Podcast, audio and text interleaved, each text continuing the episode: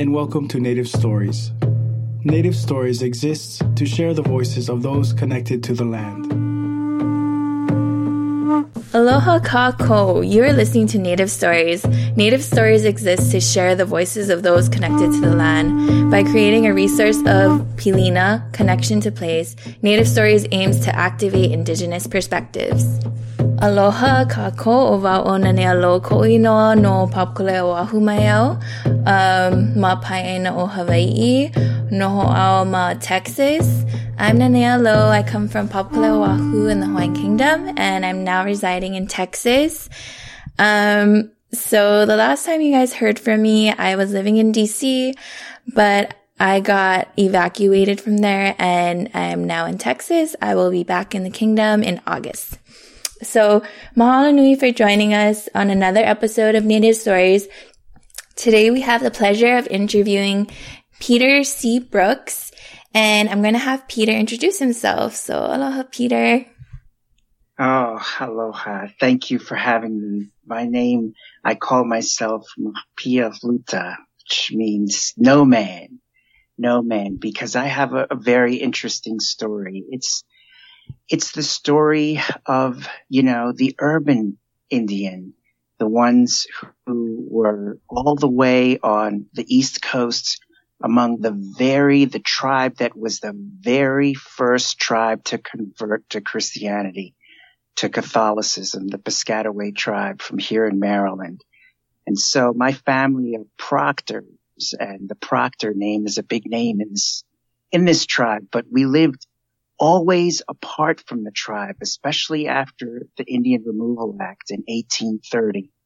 And in that Indian Removal Act, which people know as the Cherokee Trail of Tears. It in fact extended to all American, all American Indians, all Americans of indigenous heritage who were this side of the Mississippi River. So if you cut the United States down in the center, you say all the people on this side, you've got to get over on the other side.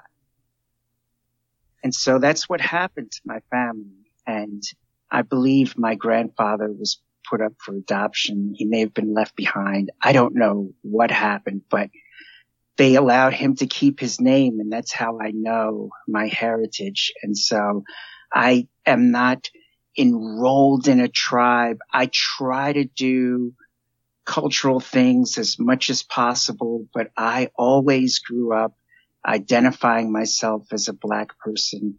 My grandfather did the same thing and they did it for the protection mm. of the people.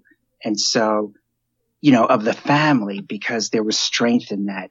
Mm-hmm. We weren't white people, but then again, we're not really black people, but we fit in with the black people because we can survive there. They will accept us while the others will not.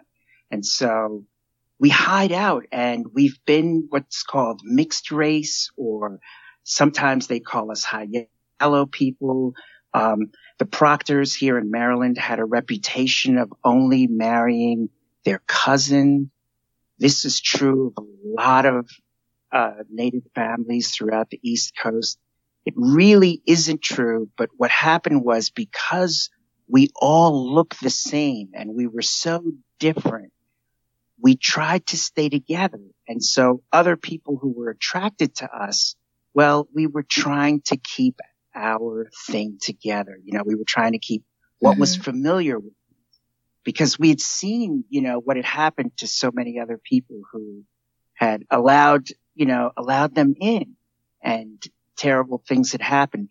I mean, if you look back at the history of the American Indians, on the eastern seaboard of the United States, um, you know, you almost have to look at it in terms of centuries. You know, in the 1700s, we were a part of the slave trade. We were finding runaway slaves and selling them back. We were, we had gone from, from being family with the animals to being commercial traders, um, with the animals and trying to, to trade the animals and our, our, our relatives for money because we had become so accustomed to and addicted to and deceived by the things that they brought us.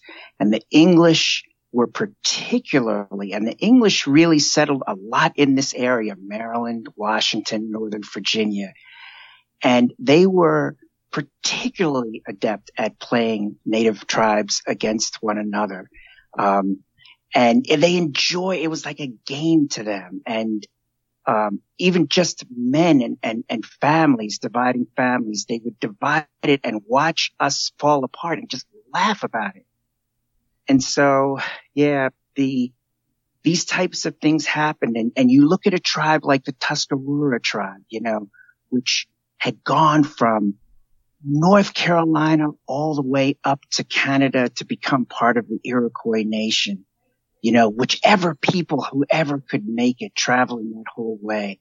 And even the history I've done of the Piscataway tribe, it's always with running and going to Pennsylvania and coming back to Maryland and all this scattering. And so I'm sure along the way people were lost and a lot, I guess, didn't make it, but that's how we came to be. And a lot of the Eastern tribes also, the history is that I've learned that a lot of the tribes would hang out in the swamps because on the eastern part of the United States, from about Maryland and that center part all the way down to Florida, all along that coast is swampland. You know, for about, I'd say the first, mm, tw- and some points 20 or 10 miles and, and other points it's hundreds of miles of just coastal swampland where nobody you know, lives too much. It's very, very sparse. And then you get into these big cities like New York and Washington and Atlanta and Miami is a coastal city and, you know, Boston is a coastal city, but a lot of that southern area is marshland. And so the Indians would hide out in there and, uh, and, and try to survive, you know, all these changes that were going on that were so sudden. And you've got things like disease, which really decimated my people. Mm-hmm. You know, my people never kept domestic animals like chickens and pigs and dogs and cats and stuff. So we were not used to this or prepared at all. Um, you've got, you know, a history of, of warfare and disagreements and favoritism and, and people liking other people and not others and things like that that who knows where the origin of these things come from. But, you know, this was, was existing. When, when we would come back and, and we were, we were, and they were always so appreciative of us if we brought beavers or deer skins or anything, you know, and they would bring us in and offer us drink and stuff. And so, you know, the men would get cheated and they would get addicted to the drink and they would leave their families and try to be like these white men. And so this also, you know, really affected us. And then you just had the swarms of people, the culture shock, you know, of seeing all these people whose way is so just completely different from ours. Know, to look at a tree as a resource, you know, was really, really, I don't, I don't know how I explain how far fetched for is. native peoples to see. So yeah, and then having to realize that you've got to adapt to that. Mm-hmm. And if you don't, you're not going to survive. So I just look back and say that, you know, we are completely unrecognizable from the people that we were in 1492 or in 1592 or 1692 until today. We have changed a lot.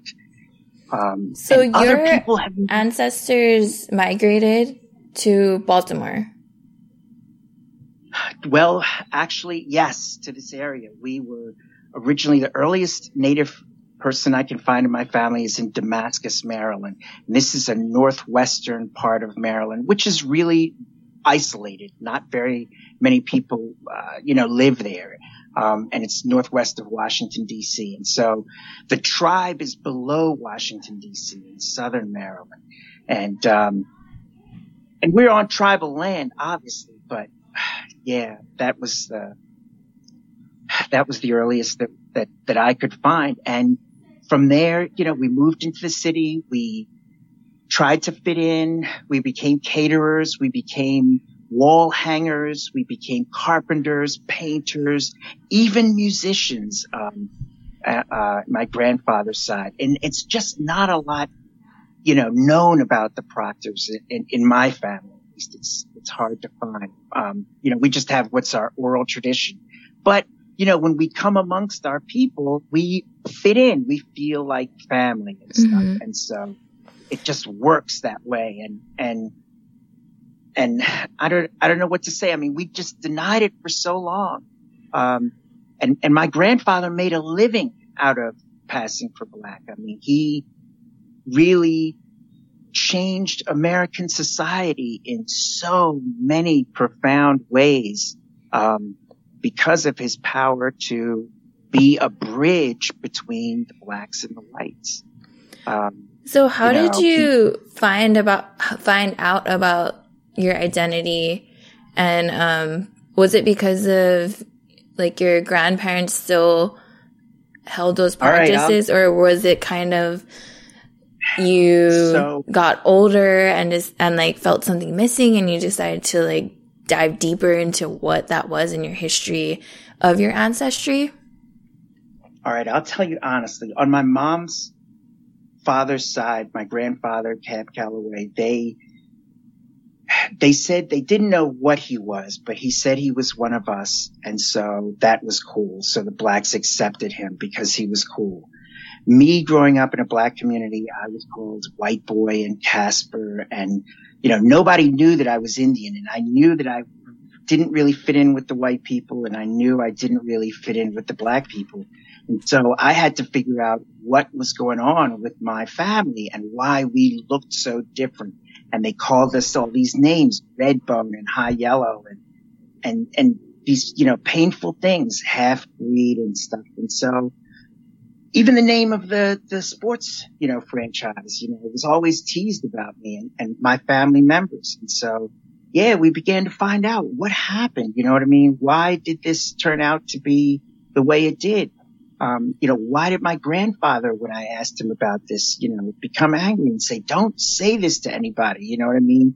We're black and just accept that. You know what I mean? Don't say nothing. Mm-hmm. Well, yeah, we, um, you know, we had to, to, to fit in. And then it all kind of dawned on me because all of a sudden, you know, again, I guess you try to understand people through their culture and their spirituality. And so I had done all this research and nothing really fit until I came into the indigenous circle. Mm. Um, and so, and that's where I felt at home. And there's still this sort of, you know, tension and, and mistrust and stuff because I've been away for a long time and I don't appear on any papers or anything like that. But I do have this family name and I have this thing about me and this look that is different.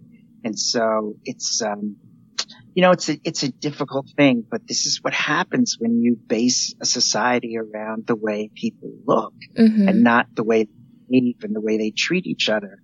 And so, you know, when we look fundamentally, that's, you know, one of these big differences. And I think, you know, you see many other differences as a result. I mean, everything in the European way is a square mm-hmm. and everything in our way is a circle. Mm-hmm.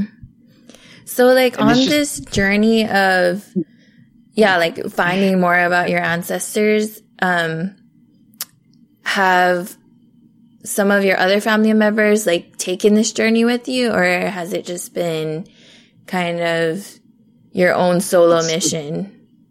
It's mostly me. And of course, you know, I'm sort of driven by whatever, you know, everybody is really just trying to survive. I don't really blame them. I, you know, I guess got on this quest.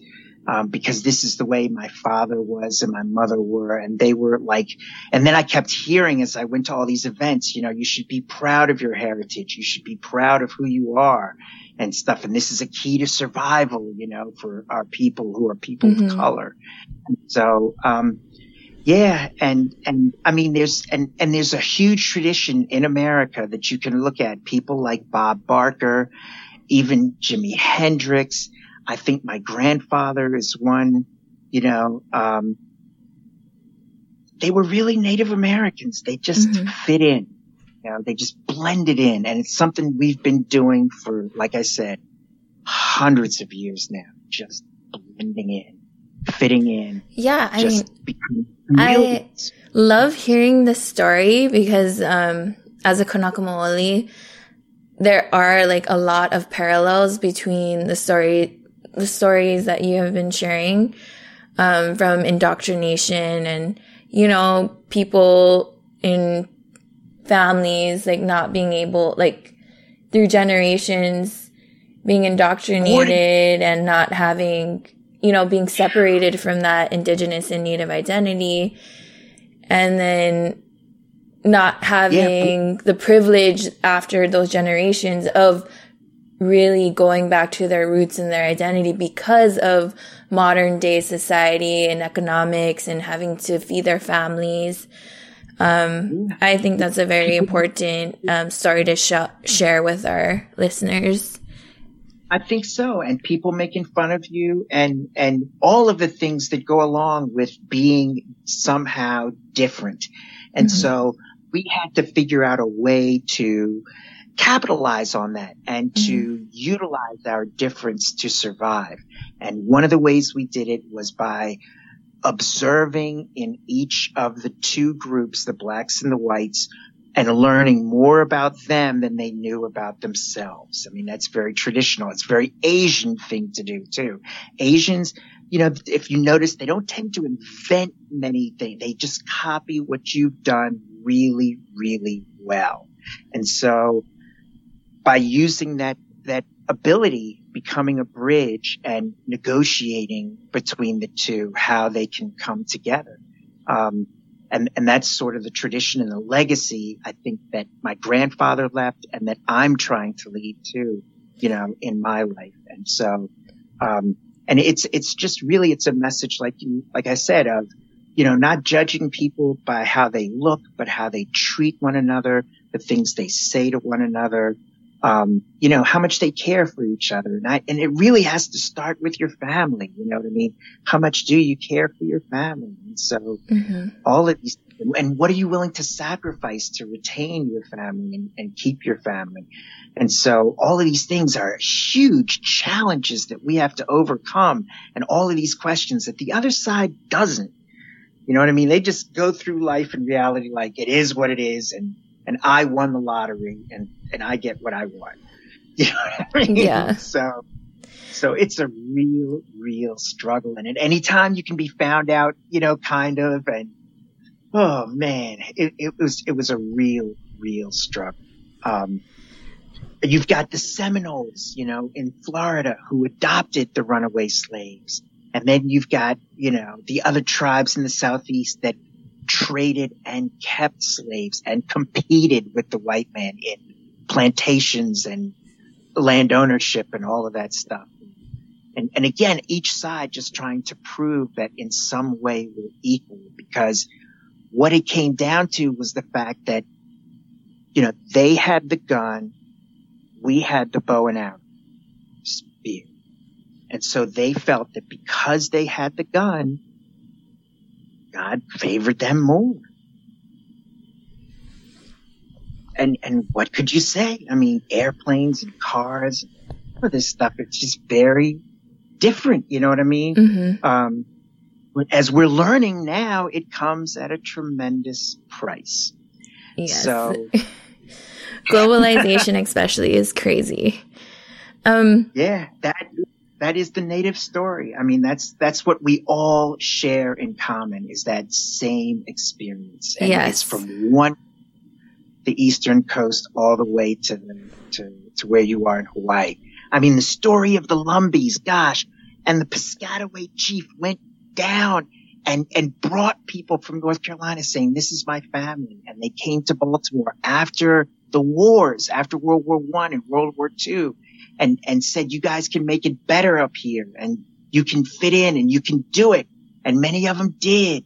And, and I mean, you can go back and see there's some you know, magazines in the 50s and stuff where they talk about the Lumbees and the Indians trying to fit in, trying to prove themselves as the same. So it's, uh, it's a long history of that. And, and I know um, for, and, and, for me coming yeah. to like Turtle Island and going to DC and meeting um, the native yes. peoples of this land. It's been a life changing experience to hear about these stories and how, yeah, they, they connect and they mirror the stories of my people.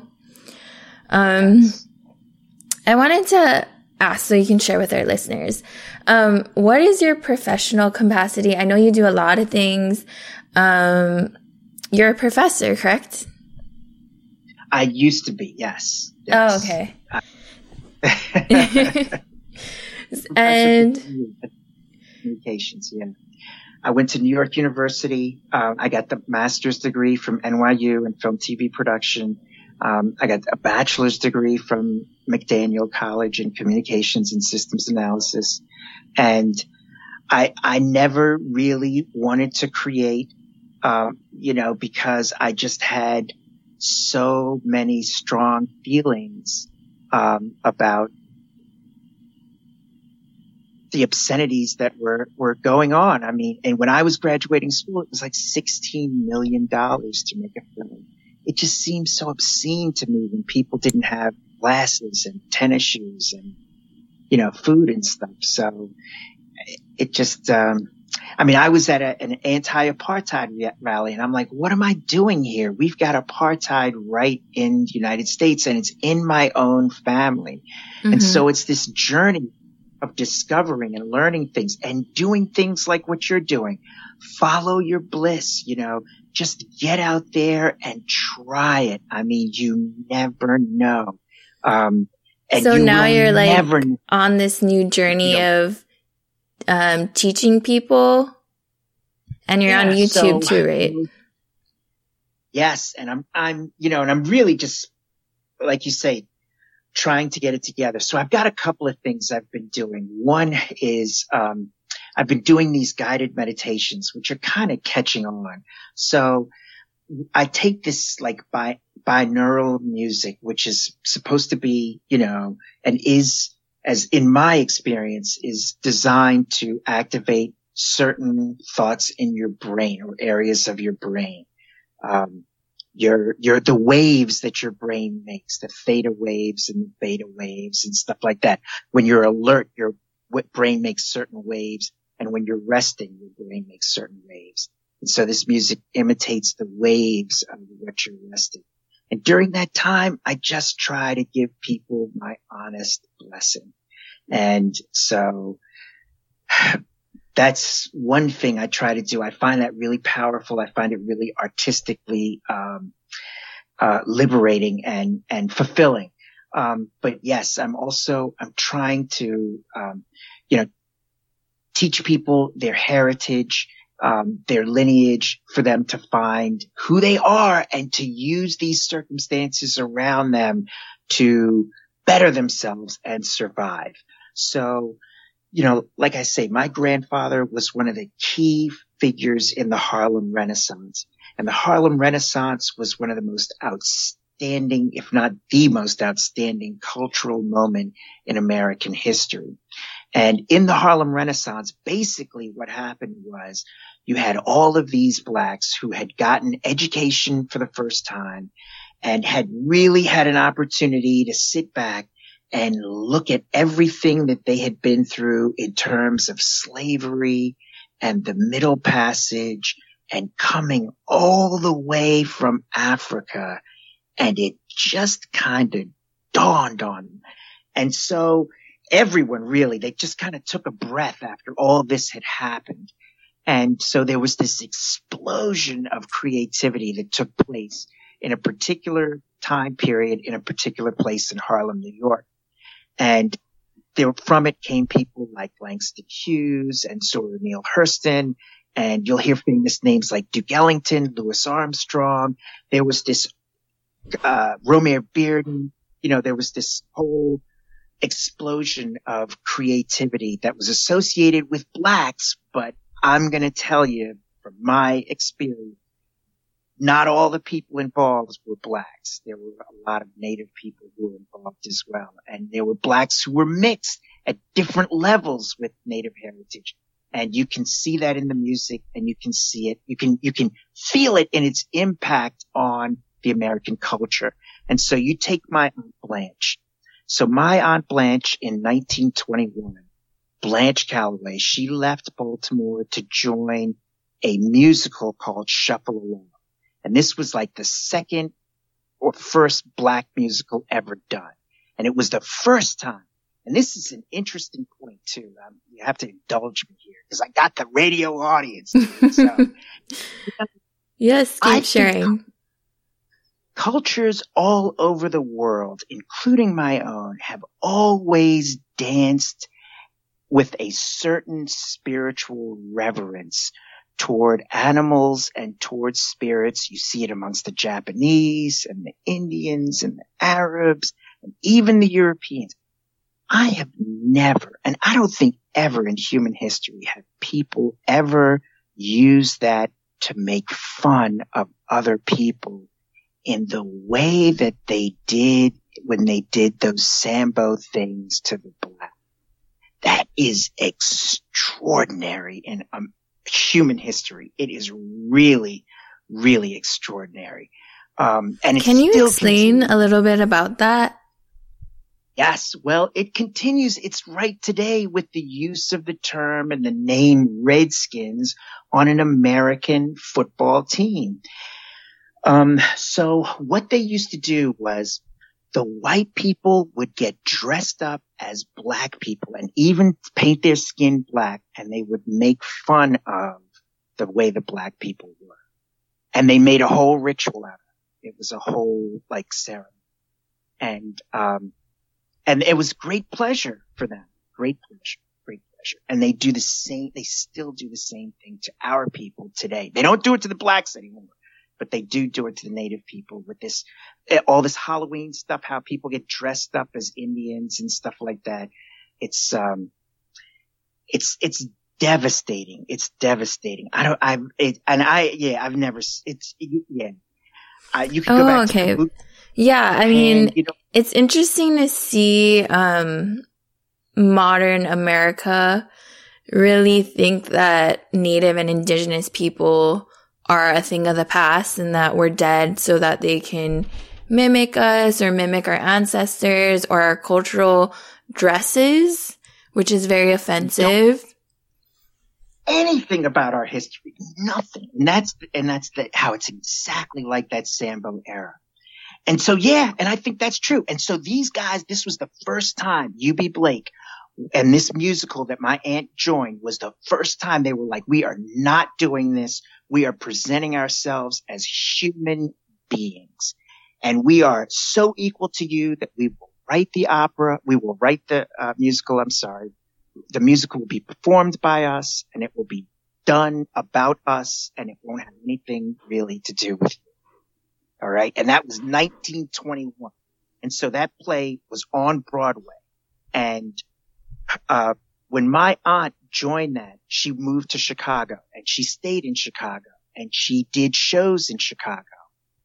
My aunt Blanche really was the first person to break the proscenium arch in the 1920s for musical singing performance. So if you go back and look at the pictures of people like Ma Rainey and Bessie Smith and even Eubie Blake and stuff, you'll see they all stay very, very close to the band. Well, my Aunt Blanche, who I am pretty certain was really, you know, Native American, went into the audience and she initiated what is called call and response in which she joined the audience against the band kind of and made fun and jokes and stuff. And then she joined the band kind of making fun of the audience as well in sort of inside jokes and stuff like that. And so that introduced a certain casualness to the music because if you go back in the European tradition, singing comes from opera. and you just sit in a seat and you listen to my beautiful perfection in my voice. You listen to what I can create. Isn't it amazing? And so with cabaret though, which was more like about the white working class and people who didn't have a lot of money and stuff like that, you get a lot more interactivity in the musical performance. Well, Blanche was building off of that cabaret type of style by integrating herself with the audience. And then her, her brother, Cab, really perfected it. And he, I mean, all of that stuff became rock and roll and hip hop music and, and the type of music that is, is current today in 2020. It's all about call and response, everybody being a part of a, an experience that is sort of otherworldly. It is charismatic. It's often generational. It uses a separate language, which is different from the language that the other people, you know, are aware of. And in, in American history, it's associated with the first time that people really kind of lose control with dance, with music. Music mm-hmm. causes them. Do you, um, really incorporate exist. that like in your practice of like making YouTube videos and, um, motivational speaking and speaking engagements and all that kind of things? Yeah, well, what I'm what I'm talking about is how the the six things that made such an event take place. What are the six things that you need to have a renaissance, either as a people or as a person or as a family, if you will. But yes, that's, that's what I'm working on. That's what I'm trying to, to bring to light and even to start discussion about it because mm. a renaissance you know, you've got the European Renaissance with Marco Polo and China and all that thing. And that was a huge discovery. And that also that discovery took place after a catastrophe, which was their plague and all that. So the same thing happens with the Harlem Renaissance. After this catastrophe, which was slavery and the Middle Passage and being kidnapped from Africa, and remind you, let me just go back over this one more time. You've lost your family, your friends, all the food that you've ever known, your language, every geographical anything that is familiar to you is gone. Your clothing, your music, everything and you're put in the bottom of a ship for months and sent to some place where you work as a slave. And the average person who arrived lived about nine months. Wow. So there were whole farms that were created where they just tried to repopulate people. And imagine what that does over generations. And so, yeah, and the, and the slave trade is just mind boggling how big it was. And so yeah, how do you overcome that? That's what we need to know is, is how do we, what are the strategies? What are the tools that you use to overcome that? And I think my grandfather offers some medicine because, you know, all the people were using drugs and they still use drugs today and it takes them out of the game completely. It's just terrible. It's the worst thing they could do. And it's the most tempting thing. Mm-hmm. And all time we have always fought against that and stuff like that my grandfather made fun of it. He didn't, he, you know, he, he judged people certainly who did it. But if you go back and listen to his music, he's making fun of those people. He's not letting them make him angry. He's not letting them destroy his experience. He's not letting them dictate the direction or the conversation. Instead, he's saying, you shouldn't even be, you know what I mean? Um, uh, uh, these people are just listen to their stories, you know what I mean? And he tells their stories and they're just terrible, you know what I mean? It, it's, it's ridiculous. So in a way, it's, um, I don't know. I find that, that a fascinating way of looking at it and perhaps a liberating way and a different perspective and one that you wouldn't have without that huge, you know, heritage and that background of multiculturalism, of, of having, of being a person for whom race really doesn't matter because you can just go between them with relative ease. You know what I mean? For at least short periods of time. So have you been able yeah, to like collaborate or meet other people that have, um, similar backgrounds or that have maybe their grandparents have collaborated with your grandfather? I, I think this is a really powerful thing. You know, just before the virus came, um, I remember that um, Crazy Horse's grandson had come to town, and I don't know. I was doing something for my family, I'm sure, but I really wanted to be there for that thing, and uh, I think this is a this is a, like a generational wealth transfer when you've got people whose whose you know grandparents or parents or even themselves were really successful and they can put the brakes on enough to try to help other people and tell them what the keys were that they used, I think is really, really valuable. Um, because especially, you know, with us, because we've had the chance to, you know, reflect against their success, you know, I mean, like, gosh, you know, so there was this really popular TV show called Good Times, right, in the seventies. And I just found out that one of the stars of this show may have been my aunt. You know wow. what I mean? That is so to deal with Willona in Good Times. It turns out, and I think it's true that that was Cab Calloway's daughter.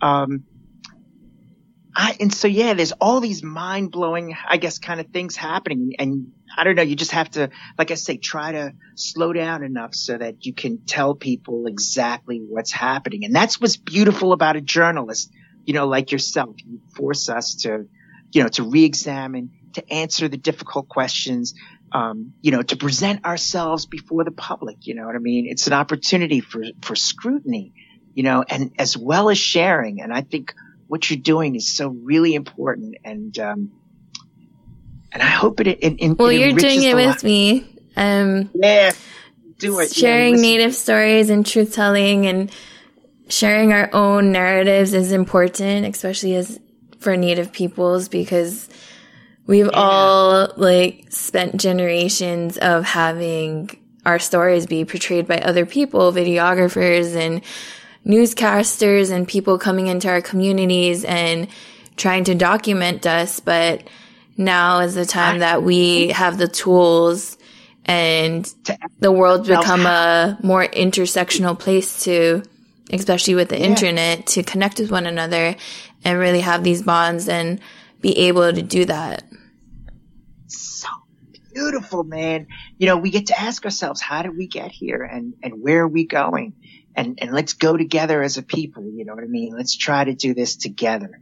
Um, you know, cause being apart is just not helpful for any of us, mm-hmm. any of them. So whatever it is, you know, just give in for the sake of the people. Go far. We go much further if we're together. We go much further if we're together. Much further. So yes, I'm asking people to organize, to give in, to be to be loyal to organizations like AIM, you know, because here's the problem. They are organized. We are not. That is a huge disadvantage that we cannot overcome. We simply can't. And so radio shows like this and what you're doing is helping us to organize. And it's the, some of the most really important work that we're doing right now. And really. Um, what so for you personally, um, what are your next goals moving forward um, for the future? Well, you know, I'm I'm really really hopeful for my son. Um, he is so much smarter than I am, and so I really want to provide for him and for as many children and young people as I can a platform for them to build off of and for them to take whatever we have behind and, and move it to the next level. Because I don't care if you're native. I mean, everybody's native to some place. I don't care where it is. France, Britain, Yugoslavia, you know, um, the point is that we as native people always lived by a law that we would try to do something for the next generation. And that's universal. And I think we have to really refocus on that and that, and, perhaps let that be at least a rallying cry, a unifying point, you know, that, um, for us as adults, you know, it's, it should really be about the next generation, no matter how comfortable it is and how great these things feel and stuff like that and, and how much we enjoy them. Let's, let's, you know, so, uh, uh, that's all I can say and, and, and, and help them move on. That's, that's what my goal is to try to leave behind things as best I can for, for young people to understand and fashion a better society than what we, we lived in. Um, mm-hmm. and I think true of my grandfather and his music too. You know, all of his music was children's music. It was designed, it was all G rated. It was designed for people to have fun and just enjoy themselves and stuff. And, and I know that we have had rituals like that in our past that, you know, we have really, we know how to enjoy life better than anyone without anything just by being together. We have such enormous pleasure in, in ourselves, which is unique as well because, you know, like I say, I travel amongst many different people, amongst whites, amongst blacks, amongst many different people. But that native sense of, you know, family is really something and it's something we all share as human beings and we just got to get in there and find it and pull it out and put it forward and and do the best we can. That's all I can say. I'll just do the best I can. Ew. So, um, is there any last thoughts or any um, other messages that you want to share at this time? No, I think it, it goes back to that really fundamental one, and that is the fact that you can have pride in who you are. I mean, I know it really hurts, you know, the African people because you know, they, they you know, people from different cultures, they look back at their homeland and they have something that they're proud about. You know, with us, it's our spirituality. It's our culture. It's the way we treated each other. It's the way we took care of the land. We have so many things to be proud of. But, you know, the Africans, what? And, you know, we looked at how so many of these races, you know what I mean, have these things. But I'm telling you, there is a wisdom, there is a profoundness, there is a, a, an inner spirituality, a nature of the African people which surpasses all of us. I mean, just the fact that the African people could survive this slavery and stuff makes them the most extraordinary human beings I so we all have something that we can be proud of. We all have something that makes us human beings. And, and that's what we've got to really look at is what's, what's our humanity? You know what I mean? Um, I think it's terrible that they ask native people to, in America to, to associate with a tribe and, you know, fill out paperwork to prove who you are. No one's ever done that for people from any place, you know, in the world. I've never had to prove that I was black or prove that I was white or even if I was accepted by those people, you know, um, so I think it's, it's really painful and it hurts all of us. And we have to come up with a better way of how to triage people and, and bring them along and, and nurture them and stuff without relying on looks and, um, stuff like that so much because it's all changing, you know? And so, um, I just, you know, I don't know. I'm rambling at this point, but, but, but. okay, I wrapping mean, it up. I mean, that's a, all of that is yeah. like such good points to share with our listeners. Um, so did you want to plug your social media? Sure. I'm petercbrooks.com. Um, and my, uh, guided meditations with Peter C. Brooks. I just use my name. It's just me. You know what I mean? Um, you know, whatever it is, I'm just honest about who I am and, and what I'm trying to do and, and try to be transparent with it all and, and hope that that makes a way for other people and that you know, you're not lost. You're not all alone. We're here. Just be patient. We're going to get to you. Hang in there. Whoever you are, wherever you are, you're going to make it. And that's all I can say to the people is, is we're going to make it. Yes. And your YouTube is Peter C. Brooks as well? Yes. Yes. Um, yes. Yeah not so good at plugging myself, I guess. yeah. So just, yeah, just, I don't know. Yeah. I'm just doing the best I can. That's all. Okay, mahalo so, nui for sharing your story with us here at Native Stories. Um, if you I all, know, huh? I know it was different, but that's what I am, different. Um, if you all want to further connect with us, please do follow us on Facebook, search Native Stories for daily updates on Native Kainmea. Um, please download our mobile app and listen to us on all streaming podcast outlets. Just search Native Stories and make sure to share with us, um, or share us to your ohana, your friends, your family, your lovers, whoever you would like. Um, if you have any stories to share, please email us at info at nativestories.org or go to our website and fill out a share a story form. Um, Native Stories prides ourselves in being your resource, and the more you share, the more knowledge um, of Native peoples is known. Sending lots and lots of aloha to everybody at this time of COVID-19 and mahalo for tuning in and we will, I'll be back with another episode. Oh, oh yo. Thank you for listening to us on Native Stories. Navigate through location-based stories on our Native Stories mobile app. You can find it on Apple and Android stores under Native Stories. Go check them out and leave a review and tell your family and friends. If you have a story you would like us to tell or want to sponsor a future podcast, location story, or walking tour, please email us at info at nativestories.org. Please follow us on Instagram and Facebook under username Our Native Stories.